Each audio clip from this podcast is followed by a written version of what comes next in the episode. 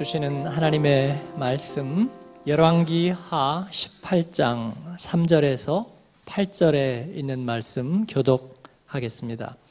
히스기야가 그의 조상 다윗의 모든 행위와 같이 여호와께서 보시기에 정직하게 행하여 그가 여러 산당들을 제거하며 주상을 깨뜨리며 아세라 목상을 찍으며 모세가 만들었던 놋뱀을 이스라엘 자손이 이때까지 향하여 분향함으로 그것을 부수고 느후스단이라 일컬었더라.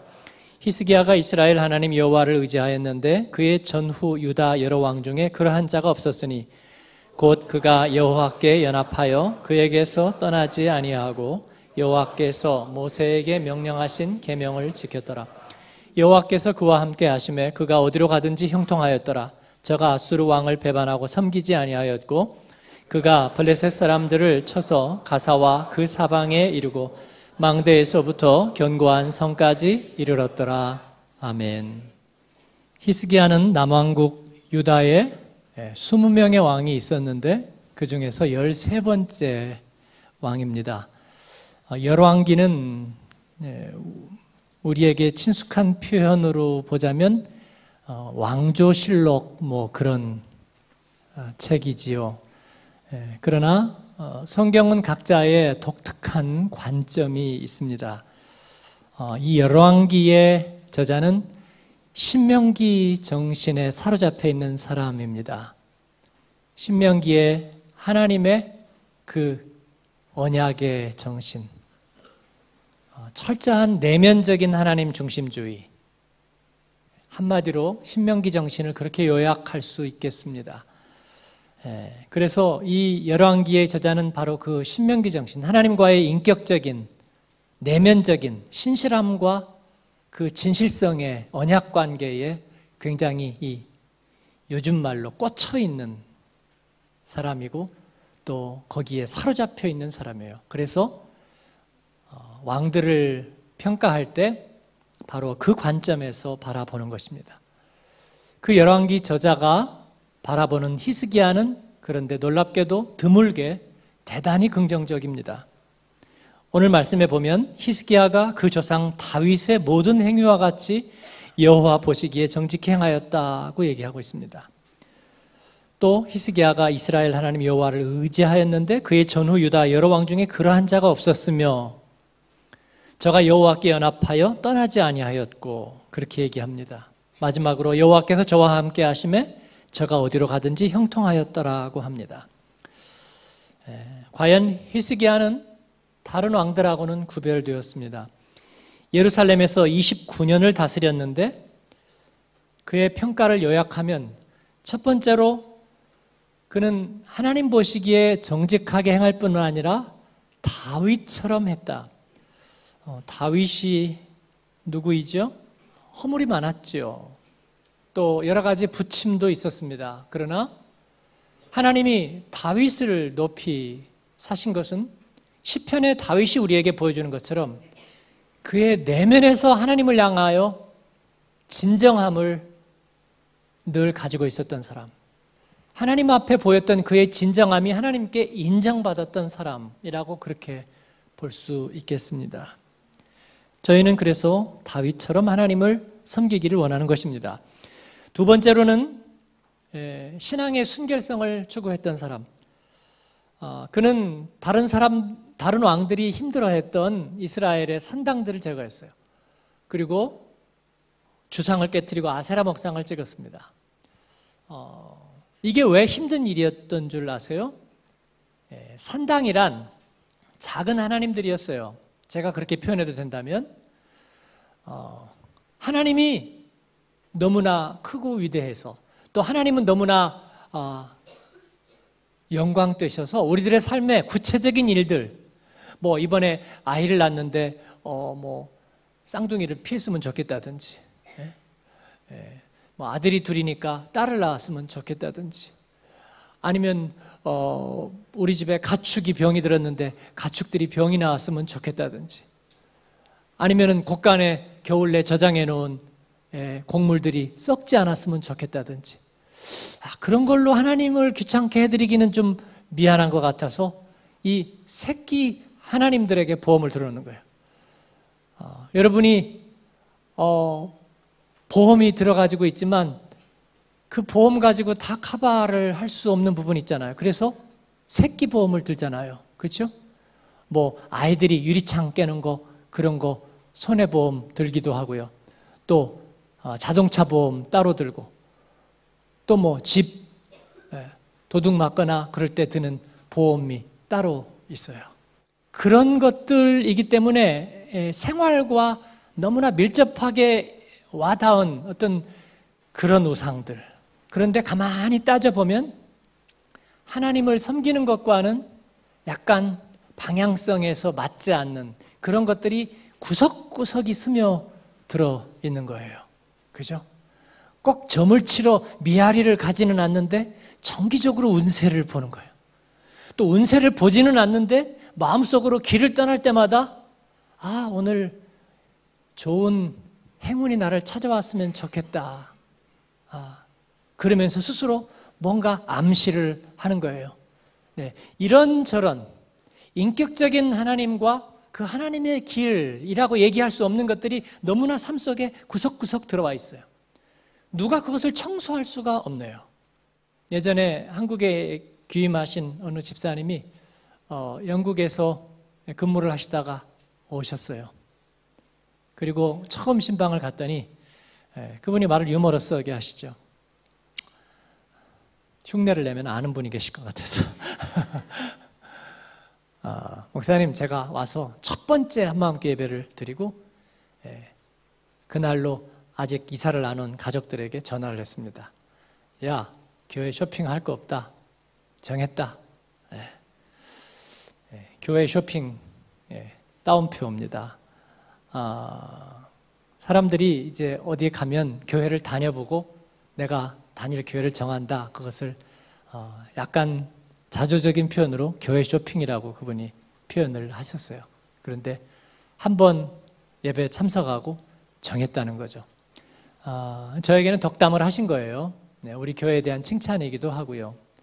어, 근데 그분이 또 얼마 시간이 지난 다음에 어, 신방을 또 하게 됐는데 그때는 이제 그 얘기를 하시는 거예요.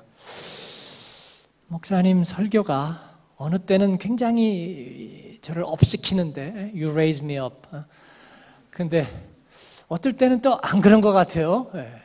이번에는 약간 크리틱이죠.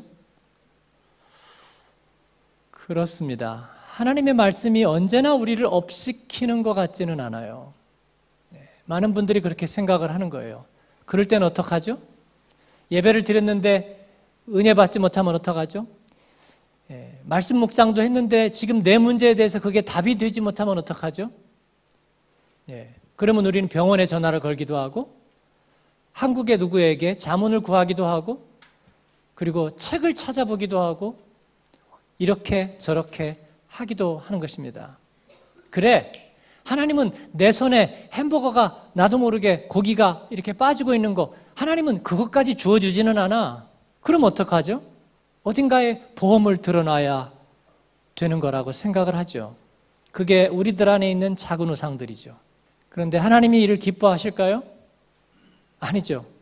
하나님은 욕심이 많으시죠. 우리의 중심을 원하십니다. 그래서 이것이냐, 저것이냐 선택하라고 말씀하십니다. 그런데 이것을 누가 우리 마음속 안에까지 들어와서 말이에요. 우리들의 이 뱃속, 이 장 속에까지 들어와서 그것을 씻어내고 골라내지를 못해요. 더군다나 그 지도자, 그 시대의 지도자가 이런 일을 할 수 있을까요? 그래서 아무도 일을 하지 못했고요. 이스라엘은 거대한 우상 공동체가 되어갔습니다. 헬레니즘이 그랬죠. 여러분, 뭐 머리에다가 뭐 뿔을 달린 모자 쓰고요. 거기다 막 피 뚝뚝 떨어지게 해놓고 막 오가 오가 오가 그런 우상은 우리가 안 섬겨요.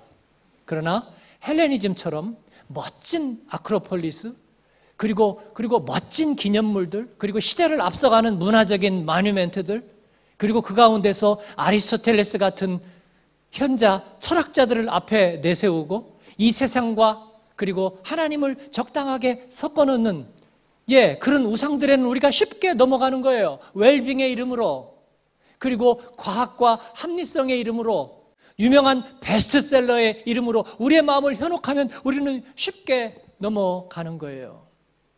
그것을 누가 정리해내겠어요? 히스기야가 이 어려운 일을 해냈어요. 그는 그들의 삶 속에서 산당을 제거하고 우상을 깨뜨리고 아세르 목상을 찍었고 모세가 만들었던 광야의 노뱀을 사람들이 이제 느흐수단이라고 숭배하고 있는 거예요. 그것을 깨뜨려 버렸어요. 이건 굉장히 위험한 일이었습니다. 위험한 일이었다고요. 여러분, 이것이 쉬운 일일까요? 말하기는 쉽지만 내면으로부터 이것을 지킨다는 것은 엄청난 일인 것 같아요. 율법적으로는 당연하다고 말할 수 있을지 모르지만 복음적으로 본다면 죄인인 인간의 내면에서 이것은 불가능해요. 왜냐하면 우리는 우리 스스로 의롭지 못하기 때문에 우리가 스스로 온전해질 수 없기 때문입니다. 히스기야는 그런데 그럴 수 있었을까요? 그가 그런 길을 갈 수 있었던 것, 또 긍정적인 평가를 받을 수 있었던 것은 두 가지 이유입니다. 첫 번째는 다윗의 길을 걸으려 했기 때문입니다. 다윗은 말씀드린 것처럼 우리와 똑같았어요. 그리고 어떤 면에서는 우리보다 못한 면도 있었어요. 허물이 많은 사람입니다. 그가 왕이 된 것, 이 모든 것들은 예, 그가 그럴 만한 재질이 충분했기 때문이라고 보기 어렵습니다. 그러나 하나님이 다윗을 다윗의 길을 인정해 주신 것은 무엇 때문일까요? 그의 시편을 통해서 그는 심지어 죄를 범했을 때조차도 하나님을 마음의 중심에 인정하고 그분 앞에 엎드려지려고 했어요. 하나님이 보신 유일한 의인은 바로 그거예요. 눈물로 침상을 띄우고 자기의 죄인됨을 가슴을 찢으며 회개했던 그 다윗을 사슴이 시냇물을 찾아 목마른 것처럼 하나님을 향해서 내가 목마릅니다. 라는 그 얘기에 거짓이 없을 때 하나님은 다윗을 인정해주고 그를 약속의 파트너로 삼아주셨어요. 세상 사람이 어 다윗 두 얼굴이야. 그렇게 얘기하는 그 순간에도 그는 내가 처음 믿은 그 시간 귀하고 귀합니다. 우리의 간증처럼 하나님, 내가 복음과 십자가 앞에서 엎드러진 거, 그거는 가짜 아니에요. 그거는 진짜예요. 어떤 순간이 와도 나는 그것을 부인하지 않을 거예요. 다윗은 그런 사람입니다. 저와 여러분도 그런 사람 되기를 축원합니다. 다윗은 하나님을 정말로 왕과 목자로 여겼던 사람이에요. 이것이 하나님 주권 사상입니다. 사랑하는 여러분, 오늘 사람들이 몰두하고 관심 갖는 것은 무엇일까요? 자녀들의 진로이지요. 또 노후의 삶입니다. 어, 우리 한국 사회도 고령화 사회가 돼가고 모든 선진국이 그렇습니다. 복지국가가 되고 이 노령화 사회가 되면 사람들이 관심 갖는 건 노후 복지입니다. 여러분, 여러분들에게만 제가 몰래 비밀로 말씀드릴게요. 목사님들도 만나면 그 얘기해요. 예. 예. 노후 대책이 됐냐고. 물론 우리는 예, 돈 버는 직업이 아니잖아요. 보장 없죠. 뭐 저도 없어요. 예. 여러분은 근데 걱정 안 하시잖아요. 목사님은 하나님이 알아서 다 하시니까 그죠?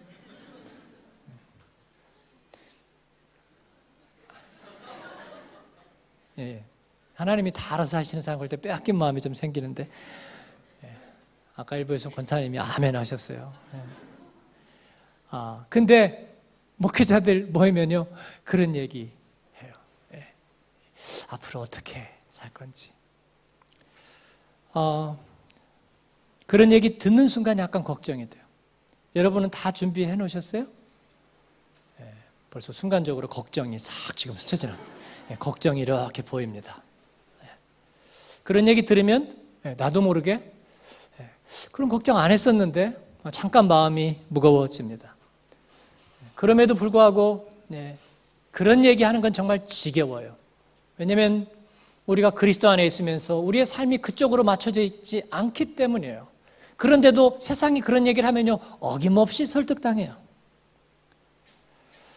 예수님이 말씀하신 들의 백화파에게도 공중의 새에게도 하나님은 이런 것들을 기본적으로 허락하셨어요. 이건 기본적인 축복에 속합니다. 수고도 아니하고 길쌈도 아니하는 들의 백화파를 솔로몬의 영광보다도 더 옷 입히시고 공중의 새를 말이죠. 깃들일 곳이 없는 것 같은 그들도 천부께서 그들의 날갯짓 그들의 먹이, 그들의 둥지 모든 것을 보호하시는데 너희는 이들보다 낫지 아니하냐 믿음이 적은 자들아 하나님이 기본적으로 허락하신 축복들인데 그러나 우리는 이 문제들 때문에 십자가의 원수로 사는 것입니다. 그래서 다시 보험처럼 우상을 끌어들이고 하나님을 원망하고 약속 없는 백성으로 사는 거예요. 이것은 하나님을 마음의 중심에 둘 때만 사라져요. 내 안에 주님이 주인 되실 때만 이 문제는 사라져요. 대책을 세울 때 사라지는 게 아니고요. 우리 교회에서 법인장하고 그리고 이제 한국 돌아가신 제 생각에 물어보진 않았지만 수입도 모르지만 살만할 거라고 생각해요. 근데 한국 돌아가실 때 아, 보면 기도 제목 어, 가서 어떻게 살 건지 여러 가지 기도해 주세요. 그래서 제가 어, 빚 보증서서 다 날렸나 응팔처럼 어, 한국에 가가지고 어, 그 집에서 초대를 해서 한번 갔는데 어, 나는 또 어디 반지하면 어떡하지? 그랬더니 반지하는 아니더라고요. 36층인가 뭐 이렇게 예, 가니까 주상복합 이렇게 북한산 쫙 보이고 말이에요. 예, 그래서 내가 어, 기도 많이 하고 제가 걱정했는데 예, 아주 많이 나쁘시지는 않네요. 모두 다 그렇죠. 염려는 누구에게나 있어요. 내 마음의 정욕과 탐심을 십자가에 못 박을 때에만 이 문제는 사라져요. 나의 내면의 그리스도의 주권이 회복될 때만 이루어져요. 여러분 이것이 다윗의 길, 오늘 우리로 따지면 복음의 길, 그리스도의 왕권이 회복되는 길입니다. 히스기야에게 이런 일이 일어났을까요? 오늘의 질문입니다. 제 대답은 예스와 노입니다. 독일어로 야인, 야 온트나인. 그렇기도 하고 그렇지 않기도 합니다. 히스기야는 즉위 4년 만에 형제국인 북왕국 이스라엘이 멸망하는 것을 경험했어요. 많은 유민들이 북왕국에서 넘어옵니다. 그 중에는 이 위대한 선지자 호세아의 제자들도 있었어요. 그들이 와서 이제 경론을 벌였습니다. 북왕국이 왜 멸망했는가? 무엇 때문에 멸망했는가? 우리 국사 시간에 배우잖아요. 나라가 멸망한 것은 무슨 요인? 외적인 요인, 그 다음에 내적인 요인. 그렇습니다. 그 요인이 뭔가? 그들의 가치관이 무너졌다. 그들의 내면이 무너졌다. 그들의 하나님 중심성이 무너졌다. 히스기야가 여기에 영향을 받았어요. 그의 아버지 아하스는요, 아수르, 대제국 아수르. 테리토리 확장, 경계 확장을 가치로 삼았던 대제국. 40개국 이상을 정벌하고 그리고 거대한 제국을 이뤘던 아수르에게 눌려서 그들을 섬기는 정책을 폈습니다. 그러나 히스기야는 북왕국 이스라엘이 멸망하는 것을 보면서 그의 마음속에 하나님을 향한 중심과 영성을 가지고 있었어요. 그래서 신앙적 개혁을 일으키게 되는 거예요. 산당을 부수고 우상을 몰아내고 그리고 친아수르 정책에서 돌이키려고 했었습니다. 그러나 그가 실제로 내면으로서도 그럴 만한 사람이었는가? 열왕기 18장 그리고 이사야서 37장이 보여주는 이 히스기야의 이야기는 불행하게도 그렇지가 않습니다. 아수르는 북왕국을 멸망시키고 그리고 남왕국을 먹으려고 이제 남진에서 내려옵니다. 그리고 내친 김에 에집트까지 먹어버리려고 내려오는 거예요. 내려오는데 얼마가 내려왔을까요? 100명, 200명? 아니요. 이 제국의 유형은 그런 게 아니에요. 한꺼번에 내려오는 김에 완전히 겁을 주고 아주 입이 딱 벌어지게 한거할 엄두를 못 내게 해가지고 완전히 진멸하고 초토화를 시켜버리는 것이에요. 쑥밭을 만들어서 제국의 위험을 보여주려는 거예요. 그래서 18만 5천 명이 내려와요. 여러분 정병 18만 5천 명이 내려오는 거예요. 어마어마한 거죠.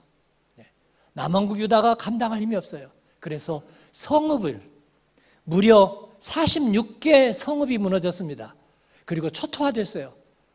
여자들은 놀이개로 삼고 남자들은 죽이고 쓸만한 사람은 포로로 잡아갑니다.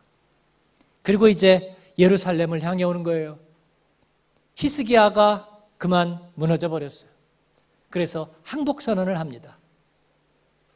그리고 성전에 있는 금까지 떼어다가 금을 가지고 아수르 왕에게 사네립에게 조공을 바칩니다. 물론 그러고 싶지는 않았어요. 그러나 46개 성이 넘어가죠. 이것은 가상이 아니라 현실이에요. 그들이 와서 자기가 항복하지 않는다면, 저항한다면 백성들이 보는 앞에서 자기 눈을 뽑을 거예요. 자기가 보는 앞에서 자기 자식들의 목을 치고 껍질을 벗길 겁니다. 자기 아내를 겁탈하고 죽이고 데려갈 거예요. 거기에서 그만 이길 수가 없었어요. 항복하고 사신을 보내고 그리고 그러면서 한편으로는 애굽과 조약을 맺어요. 보험을 드는 거예요. 그래서 애굽의 힘을 빌어서 EJ 오랑캐로 오랑캐를 치는 그런 꾀를 생각하는 것입니다. 내면은 온데간데 없죠. 그리고 그 사이에도 불안해서 예루살렘 성벽을 다시 쌓아요. 왜냐하면 버텨야 되니까. 항복했지만 그들이 우리를 살려주리라는 보장이 없어요. 그래서 다시 성 밖에 있는 실로암 성의 샘에서 물길을 끌어들여서 성 안으로 물줄기를 끌어들이게 그게 바로 유명한 히스기야 터널이지요. 물줄기까지 끌어다 놓고 그는 두세 개의 사람이었어요. 한편으로는 하나님의 약속을 지키려고 내면에서 애썼지만 다른 한편으로는 현실의 무게 앞에 때로는 무릎 꿇고 좌절하고 현실 속에서 내가 성공적으로 이를 지켜내려고 했던 이 두세 개는 모순이 되는 거예요. 저와 여러분처럼. 이 두세 개는 저에게도 여러분에게도 아킬레스건이에요. 우리는 한편으로 하나님을 의지해요. 그러나 다른 한편으로는 세상 일에 불안해요. 한편으로 우리는 예수님 영접하고 죄의 짐을 벗었어요. 그러나 다른 한편으로 상처와 시련에 예민해요. 한편으로 우리는 그리스도를 담는 삶을 열망해요. 그러나 다른 한편으로 현실의 문제에 분노하고 비관하고 그리고 못 견뎌 해요. 제가 신학교 시절에 79년, 80년 영원할 것 같은 박정희 대통령이 저격당하고 서거했고요. 그리고 정변이 일어나고 광주 사태가 나고 예, 온 나라가 아, 아주 몸살과 진통을 앓았어요. 거의 모든 대학생들이 데모를 했어요. 누구 말대로 데모가 풍년이었어요. 저는 세상의 주체가 아닌 그냥 신학생이죠. 이제 앳된 신학생이었는데 신학생들도 그렇다고 가만히 있기는 뭐했어요.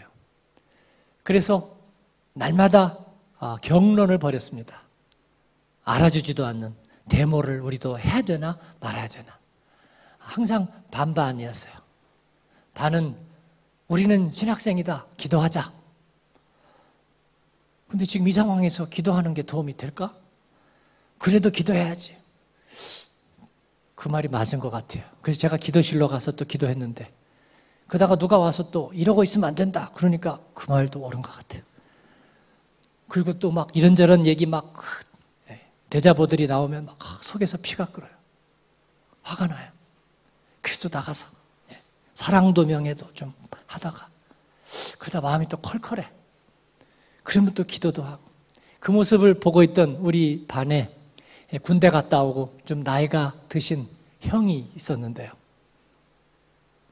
그분이 조이라는 아, 그 성경 어, 공부 단체 출신이에요. 아주 샤프한 분인데 어느 날 저를 보고 이렇게 얘기해요. 야 창규야, 내가 옆에서 가만히 봤는데 네가 왔다 갔다 자주 변하는 모습을 봤어. 어, 그 얘기를 들으니까 굉장히 마음이 인생 살면서 저는요, 이 변절자, 이런 얘기는 제일 듣기 싫어요. 네? 열했다, 저랬다. 아, 이거 제일 듣기 싫은 얘기인데 그분이 저를 아주 이렇게 콕 찍어서 얘기하는 거예요. 할 말이 없었어요. 세월이 지나고요, 제가 전도사가 돼서 시골교회에서 단독 목회를 하다가 아, 목사 안수 받을 때가 돼서 이제 예, 안수 청원을 하려고 시골에서 올라오는데 대구에서도 한 시간 내려가거든요. 월요일 날 아, 접수를 하고 또 바로 내려와야 돼요, 제가. 그러니까 예, 주일 저녁에 출발을 해가지고요. 대구에 가서 밤차를 타고 올라가서 예, 그때는 뭐 KTX도 없고요. 예, 그렇게 해서 가야 돼요. 그래가지고 이제 총회 교단 총회본부에 가서 접수하는데 월요일 날 아침에 그래서 간신히 어디서 해장국 하나 먹고 그리고 총회본부에 가서 접수를 하러 갔는데 그 접수하는 여자 직원이 딱 보더니 뭐 명단에 없대는 거예요. 순간 제가 혈압이 차가 오르면서 잘 찾아보세요. 그랬더니 아 없는 건데요. 어떻게 찾아요? 그러면서 저보고 목사님 되실 분 아니에요? 어. 순간 제가 이렇게 뭐가 탁 열리는 눈꼬리가 확 올라가면서 그러니까 찾아보래도 아 그랬더니 그 뒤에 바로 그 형이 또 서 있는 거예요. 정말이에요. 뒤에 딱 서 있다가 저를 보더니 창규야. 얼굴이 붉어져 있잖아. 너는 성화가 안 돼서 그게 문제야. 예, 제가 성화가 안 된 사람이죠.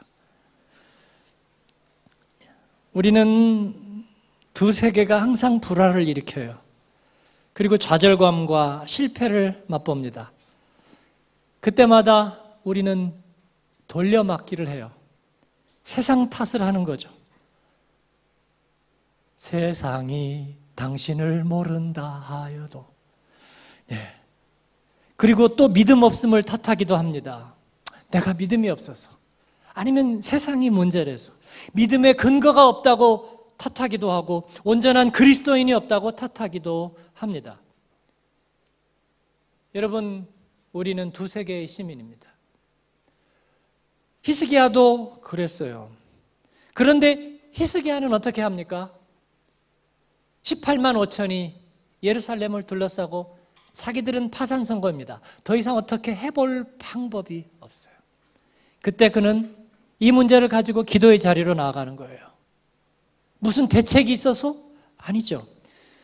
그는 이사야서 37장에 보면 옷을 찢으며 하나님 앞에 기도의 자리로 나아가서 하나님 앞에 자기의 마음을 드리며 기도합니다.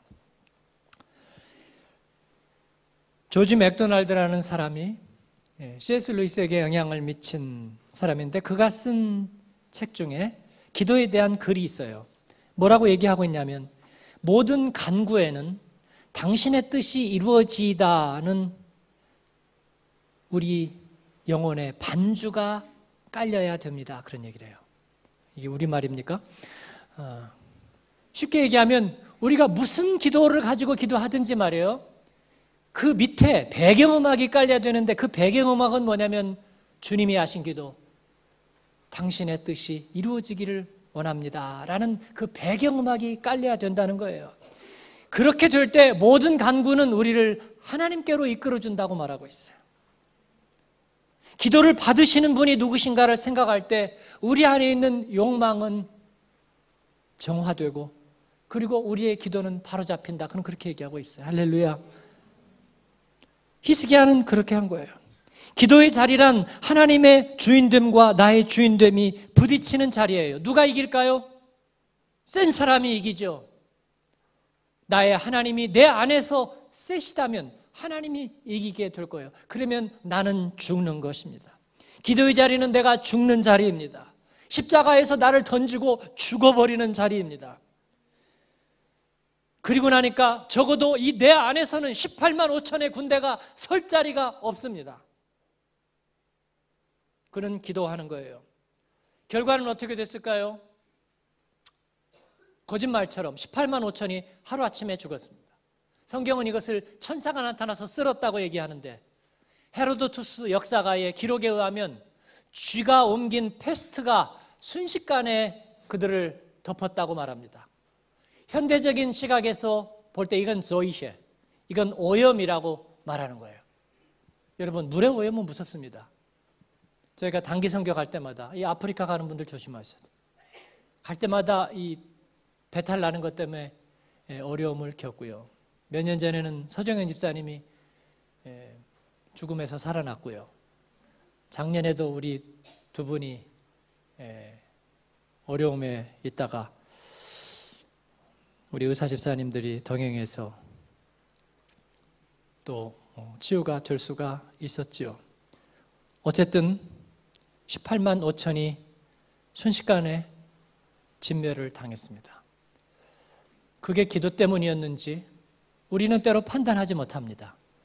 그러나 적어도 히스기야의 두 세계는 하나님 앞에 내면에 하나님의 주권이 회복되는 쪽으로 통일되고 그러므로 그는 위기를 극복한 줄로 믿습니다. 히스기야는 그 다음에 또 죽을 병이 걸립니다. 선지자 이사야는 그에게 사형 선고를 내리고 집을 처분하라고 충격적인 선고를 내려요.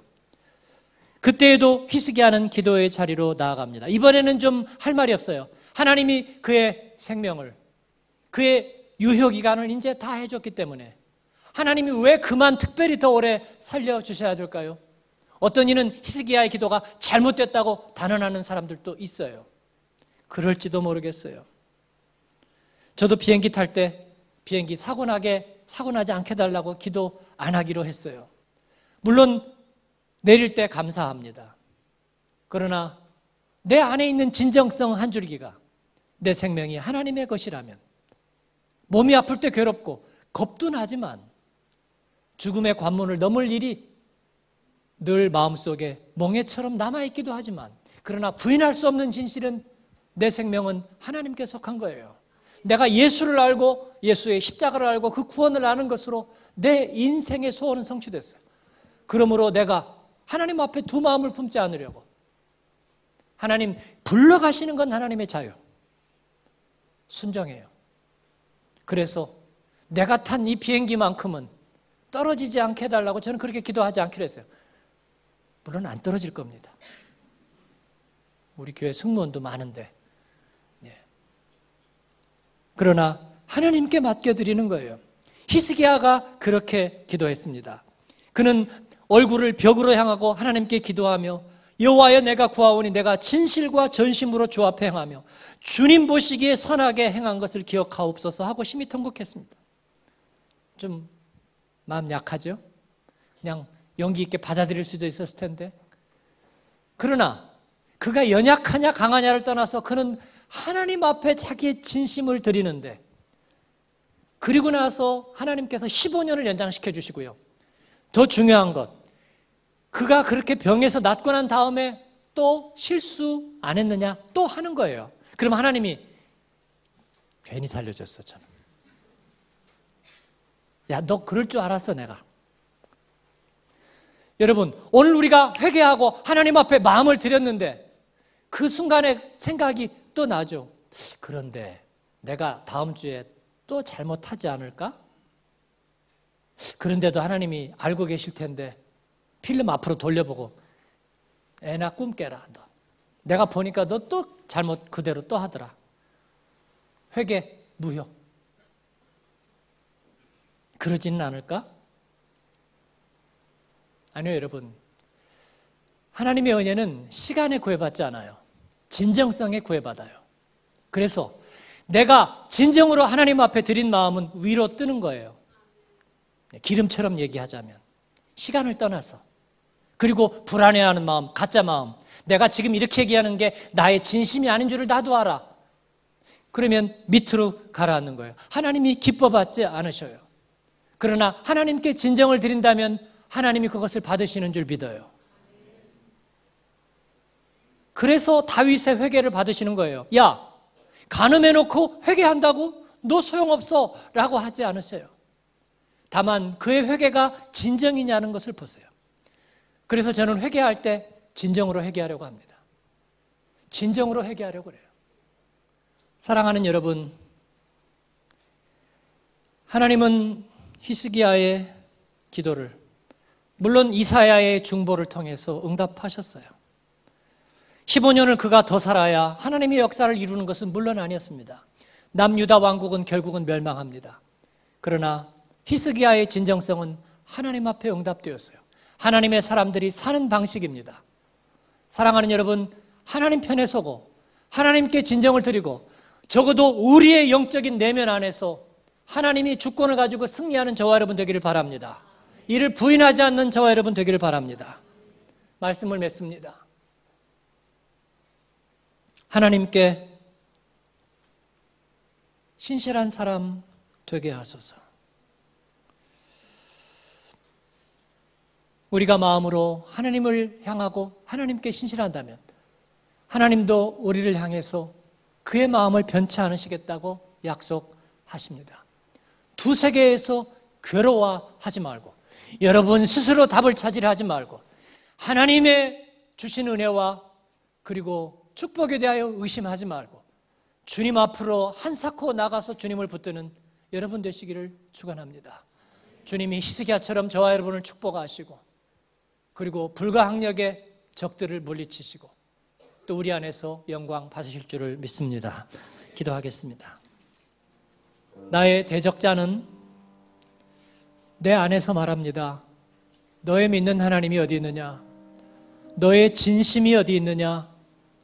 너의 두 세계 속에서 너의 중심은 어디에 속해 있는 거냐? 우리와 하나님을 이간합니다. 그러나 우리는 바로 이 믿음의 사람들처럼 하나님, 나의 주님에 대한 신실함과 중심을 주께서 아십니다. 내가 날마다 주 안에서 십자가 앞에 죽기를 원합니다. 세상이 나를 흔들지 못합니다. 주님의 편에 서겠습니다.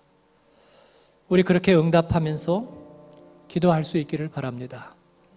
주님이 행하십니다. 주님이 이루십니다. 하나님, 바람처럼 물처럼 주님과 동행하겠습니다. 기도하며 단을 쌓으며 가겠습니다. 다윗의 길을 따라 행하겠습니다. 내가 주의 앞을 떠나 어디로 가겠습니까? 주의 낯을 피하여 내가 어디에 숨겠습니까? 나는 하나님을 의뢰합니다. 내 안에서 모든 우상과 이 세상에 대한 보험들을 허뭅니다. 하나님, 내 안에서 왕 되시고 목자 되시옵소서. 우리 같이 입술을 열어 기도로 나가겠습니다. 은혜로우신 아버지 하나님 감사합니다. 오늘 저희에게 말씀하시고 저희를 붙드시니 감사합니다. 하나님, 하나님 보시기에 주님 내가 정직히 주님 내 안에 모든 기념비 이 세상이 주는 모든 것들 하나님 내 안에서 주님보다 더 크지 않게 하나님 내 안에서 자리 잡지 못하도록 하나님 내가 주님 앞에 진정으로 찬양하고 진정으로 순종하고 진정으로 주님의 말씀을 대우하고 하나님 내 안에 계시기를 간절히 원합니다. 하나님 축복하여 주옵소서. 하나님의 사람들을 축복하여 주옵소서. 하나님 아골골짝이라도 소망의 문을 삼아 주시는 하나님. 하나님 내 안에 마라와 같이 쓴물 하나님 단물로 바꾸시고 하나님 아버지 내 안에 하나님의 영광을 드러내시기를 기뻐하시는 주님. 아무도 나를 괴롭게 말라 내가 예수의 흔적을 가졌노라. 하나님 감사합니다. 내 안에 오직 주님만이 왕이시며 목자이십니다. 주님께 영광을 드립니다. 예수님 이름으로 기도합니다. 아멘.